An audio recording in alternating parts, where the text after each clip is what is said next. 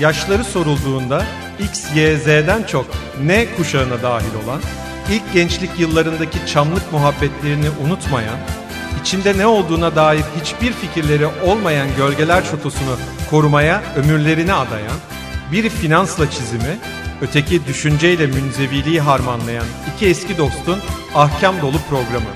Hem nostalji uyandıran hem de zihinleri zamanın ötesine taşıyan bu sohbetlerin podcastler çağında radyo programı olmasından doğal ne olabilir ki? Gölgeler Şatosu her perşembe saat 17'de sizlerle.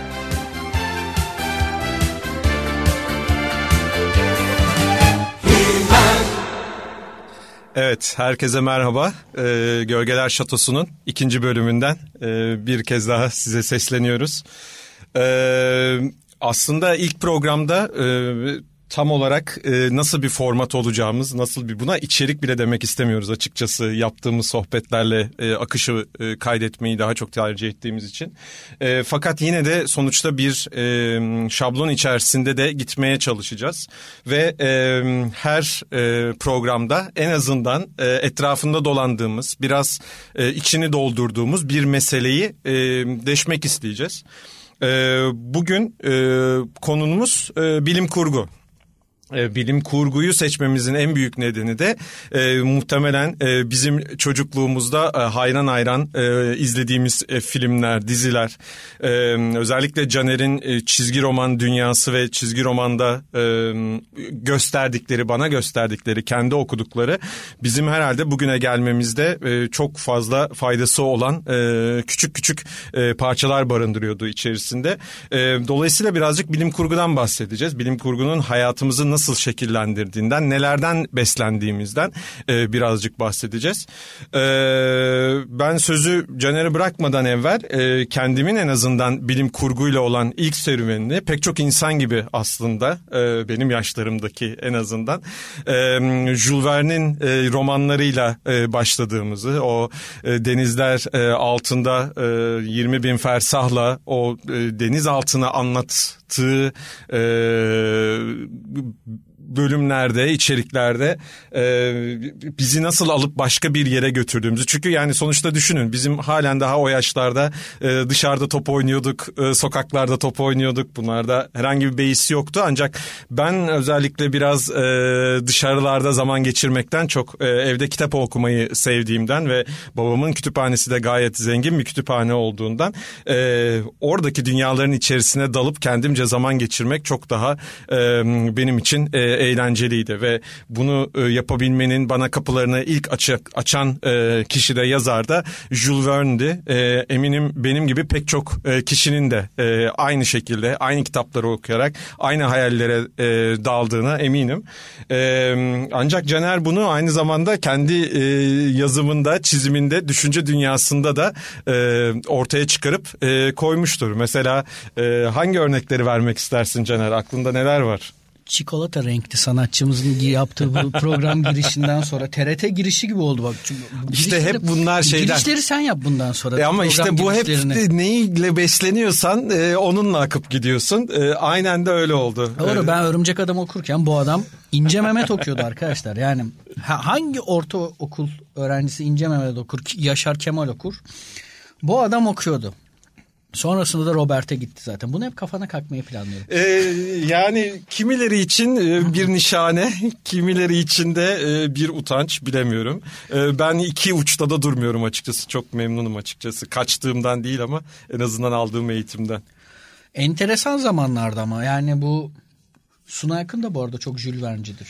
Evet. Ona da evet. biraz çalıyorsun. Evet Böyle doğru. Suna Yakın'a doğru. doğru da yan, yan, yanlıyorsun bazen.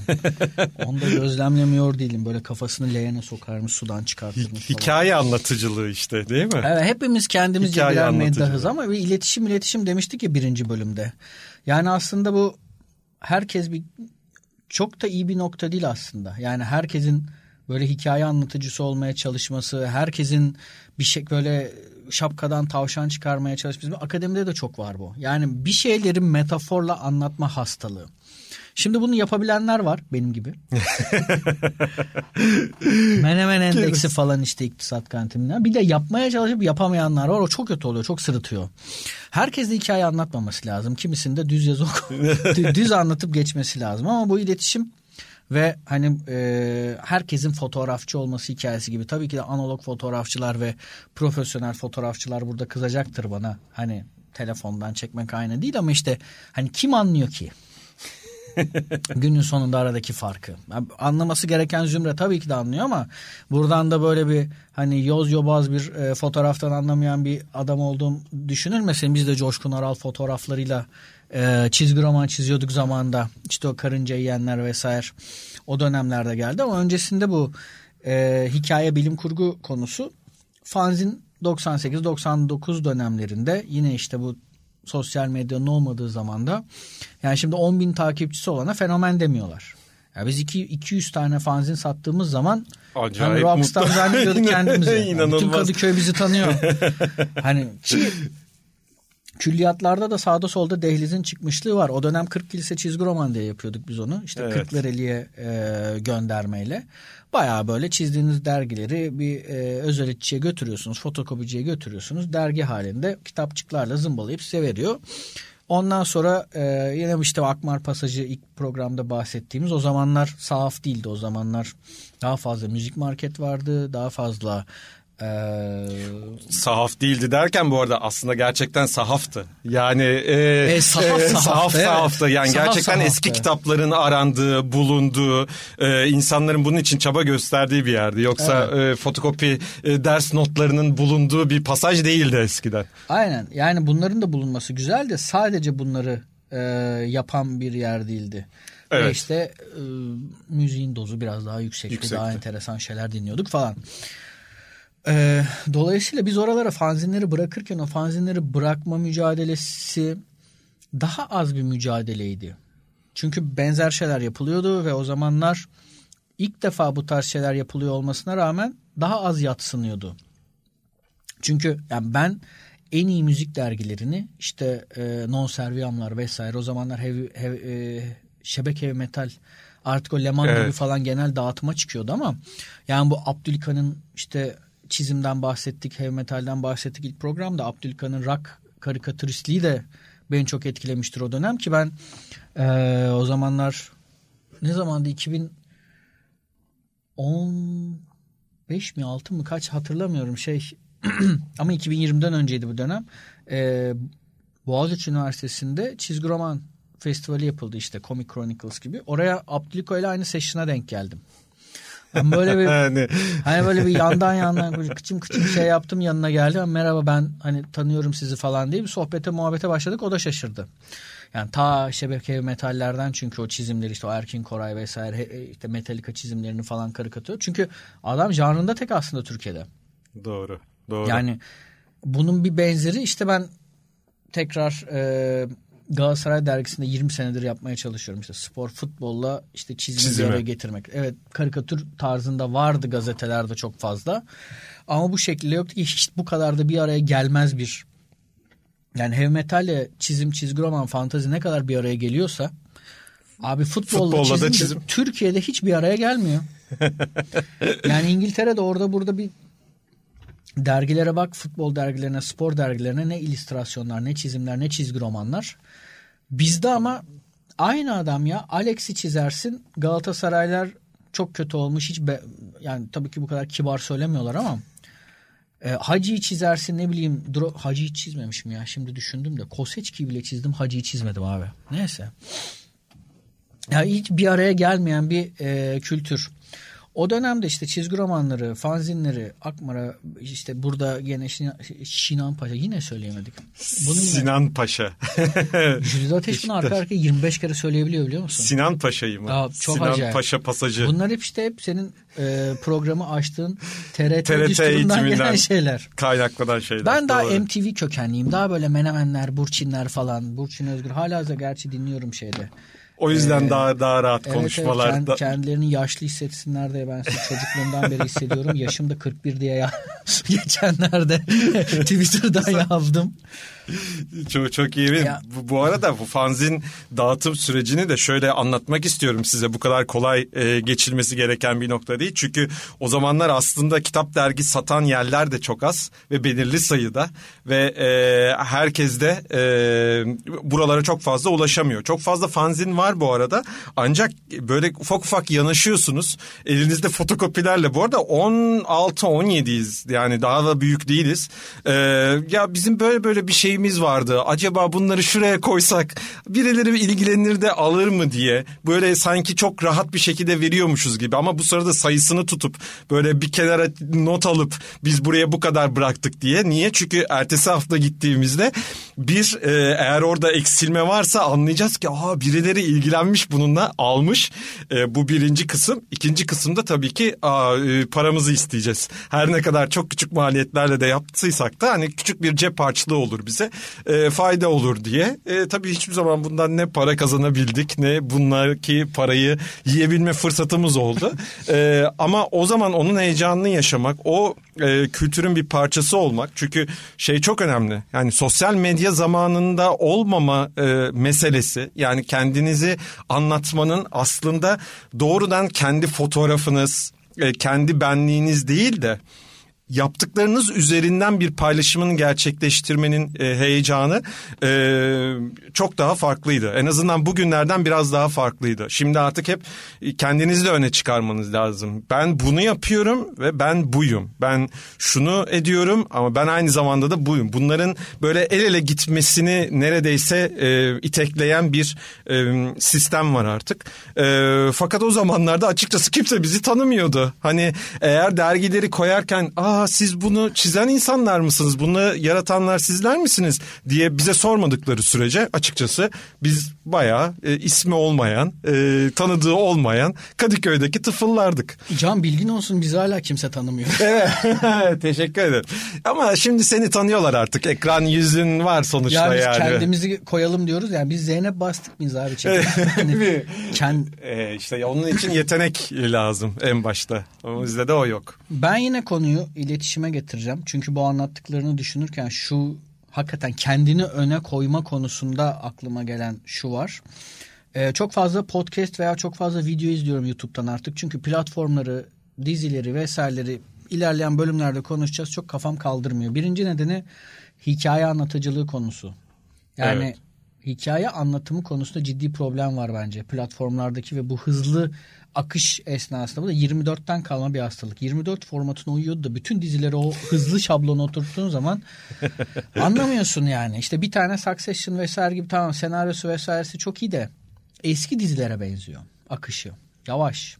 Evet. İlmek ilmek veya evet. Game of Thrones. Niye? Çünkü 100 yıl önce yazılmış. Hani ben zaten 2000'den önce e, 2000'den sonra yazılan kitapların da alınıp okunması konusunda ayrı bir e, komplo teorilerine sahibim de yani işte özgün olmaları vesaireleri kolay yazılıyor olmaları gibi veya işte ne yazıldıysa aslında o dönemden önce gayet iyi bir şekilde yazıldı ama işte internet teknoloji vesaire bu işi biraz dilute etti. Siz Türkler ne diyorsunuz bilmiyorum.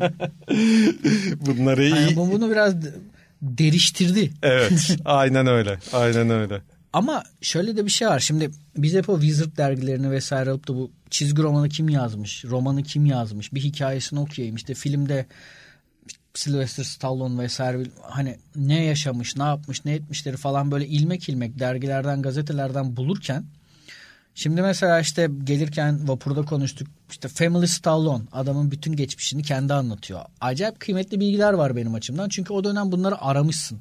Ha bu dizide bu filmde dizisi yok zaten bir Tulsa King yeni yaptı. Ha, filmde bunu düşünmüş kendi hayatından böyle bir şey koymuş ama bu Wizard'da da işte çizgi romanı kim çizmiş? İlk on en iyi çizer ilk 10 en iyi yazar. Bir, bir sayfa bir şey bulursun. Onu böyle aylarca okursun. Tekrar tekrar okursun. Böyle bir kare Yıpratana çizim, kadar. Aynen çizim yaparken bir kare bir şeyi vardır. Onu böyle hani aynen dediğin gibi yıpratana kadar ama sayfalar yapışık olmayacak şekilde okursun. Şimdi ama hani YouTube'dan farklı yerlerden e, ne bileyim işte Instagram'ında kendi Instagram'ında Twitch'inde bilmem nesinde işte Jim Lee geldi 60 küsur yaşında Twitch'te program açıp e, yayın açıp şey yapıyor çizim yapıyor. Hani bu aradaki evrelerin hepsini yaşayan nesiller olarak aslında birazcık bunları konuşmak enteresan, keyifli geliyor e, benim açımdan da. O dönemde de dolayısıyla fanzinlerin bir şeyi vardı. Gizemi ve az olmalarından kaynaklı da e, bir güzelliği vardı. Hani şimdi de yapılıyor, biraz daha profesyonel yapılıyor ama daha kolay insanlara ulaşması ve tüketim daha hızlandığı için böyle pat diye bakıp kapatıyorsun, bakıp kapatıyorsun. Aynı dizilerdeki, filmlerdeki hunharca tüketim orada da var. O yüzden bizim aldığımız keyif şu dönemde alınamıyor veya farklı şekillerde deneyimleniyor olabilir. Yani yoksa zaman geçirmeyi mi oynuyoruz hepimiz? Başka da bir amacımız yok mu diye sorarak e, bu sefer e, senden bir şarkı alalım diyeceğim. Biz de soluklanalım Geçen biraz. Geçen şey e, adını unuttum da bir fizikçi şey söylemiş. Evet Matrix'te yaşıyoruz ve şey yani bir simülasyonu yaşıyoruz biz diye. Ki ikinci anonstaki bilim kurgu muhabbetimize buradan pasımızı atmış olayım. Ee, ne çalalım? Rage Against the Machine çalalım. Wake Up. Hadi uyanalım bakalım.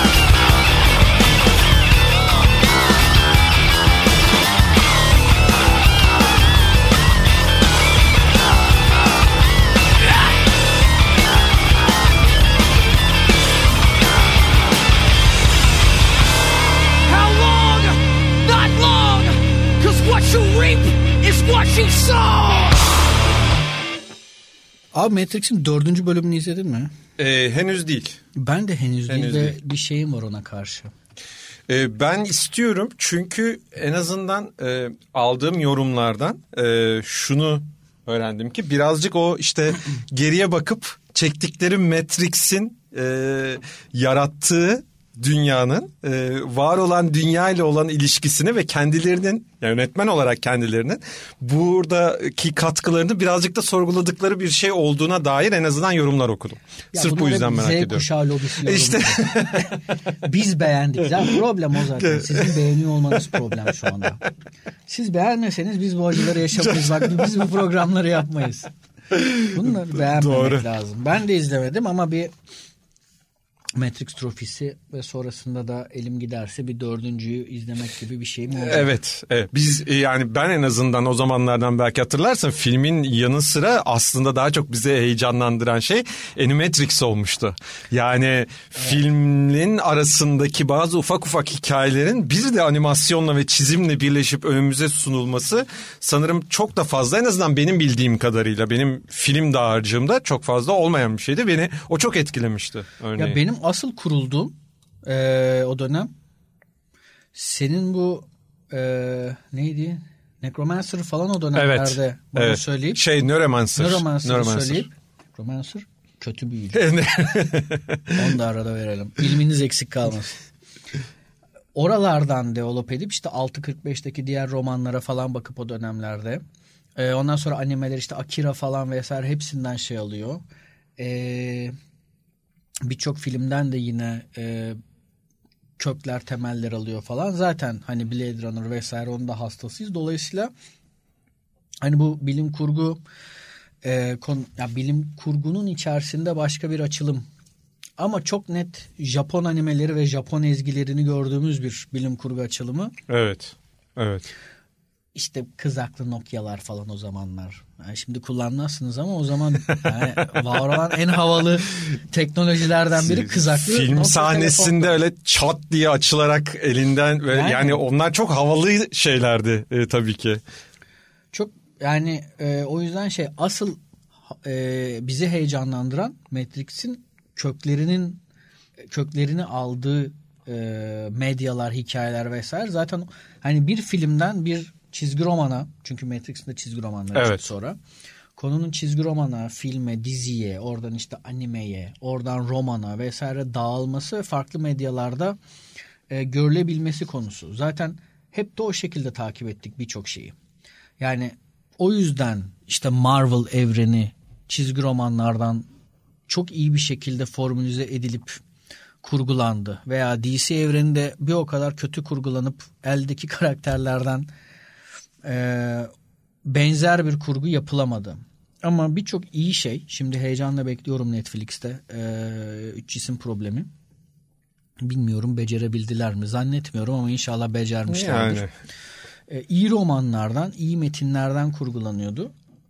Birçok iyi dergi de, fanzin de o dönemlerde e, şimdikinden farklıydı çünkü gerçek anlamda araştırma gerektiriyordu. Şimdi çok kişi bilmez Nostromo 1998-99 dönemlerinde çıkan e, hatta işte yazı işleri müdürü Metin Demirhan oldu. Metin Demirhan önemli bir adamdır. E, Birçok anlamda bu geek alemi için. Yani fanzin dergisine baktığınız zaman içeriğine baktığınız zaman çok ciddi araştırmalar ve yorumlar var. Ve e, makaleler var dediğim yani şimdi o zamanlarda tabii işte Twitter, sosyal medya vesaire de olmadığı için hani bu kadar da böyle pervasızca falan herkes imzasını altına atıp yazısını yazıp bir hani gazeteci edasıyla o ciddilikle e, yapıp sonra da işte yani şu an gösteremiyoruz ama hani kapağı bilmem nesi şusu busu hepsi Heavy Metal e, illüstrasyon dergisinden alınan hani böyle özenilen ee, ve hani ger- gerçek bir dergi formatında yapılan işlerdi fanzinler. Dolayısıyla içerikleri nüvesi çok yoğun e, ve çok öğretici, çok e, bilgilendirici şeyler. Şimdi kamyonla döküyorlar şu anda bizim üzerimize bu tarz içerikleri. Ama yine takip edilişinde veya şeyinde sıkıntı var. Yani bize Netflix veya diğer platformlar ne gösteriyorsa biz onu görüyoruz. Ama işte bu birazcık da... E en azından o ürünün, e, okunan şeyin, izlenen şeyin e, nereden çıkıp ne amaçla ne şekilde yaratıldığının e, sana e, bazı nöronlarını çaktırması lazım ki birazcık ilgini çekebilsin. Sen şimdi e, kamyonla üstlerimize atıyorlar diyorsun. Doğru ama herhangi bir bağlamın içerisinde herhangi bir şeyin içerisinde olmayıp sadece işte içerik olsun diye sadece olsun diye e, bunları üzerimize atıyor olmaları e, eğer ki sen o bağlantıyı kuramazsan e, işte o zaman e, bir bir kopukluk e, yaşanıyor. Bu kopukluğun yaşanması çok doğal. E, o yüzden de hani sayı çoğalsa da paylaşılanların sayısı çoğalsa da bunlar e, toplamda herhangi bir az önce bahsettiğin gibi nüvenin içerisinden çıkıp da belirli şekilde al, almıyorsa böyle dağınık dağınık bırak dursun orada diye parçalar halinde duruyorsa işte bu hikaye anlatıcılığını da eksik kılıyor. Senin bir şeyi şeyi seyrederken, izlerken alacağın keyfe de birazcık ket vuruyor. Çünkü hani sadece yapılmış olmak için yapıldığını hissediyorsun. Ee, bu da bilmiyorum en azından e, şimdi bir de şöyle bir şey var. Bütün bunları söylerken aklımın bir köşesinde de sürekli bir şey değil artık hep okur yazarlığı da öğretiliyor ya. Yani işte finans okur yazarlığı, sinema okur yazarlığı böyle e, neye baktığın zaman şimdi e, bunu bir kurs ismi olarak almadığımız sürece bence inanılmaz önemli bir şey. Çünkü o konu hakkında konuşabilmek için e, belirli e, donanıma veyahut da e, bir arka plana ihtiyacın olduğunu gösteriyor sana. Bu yüzden önemli.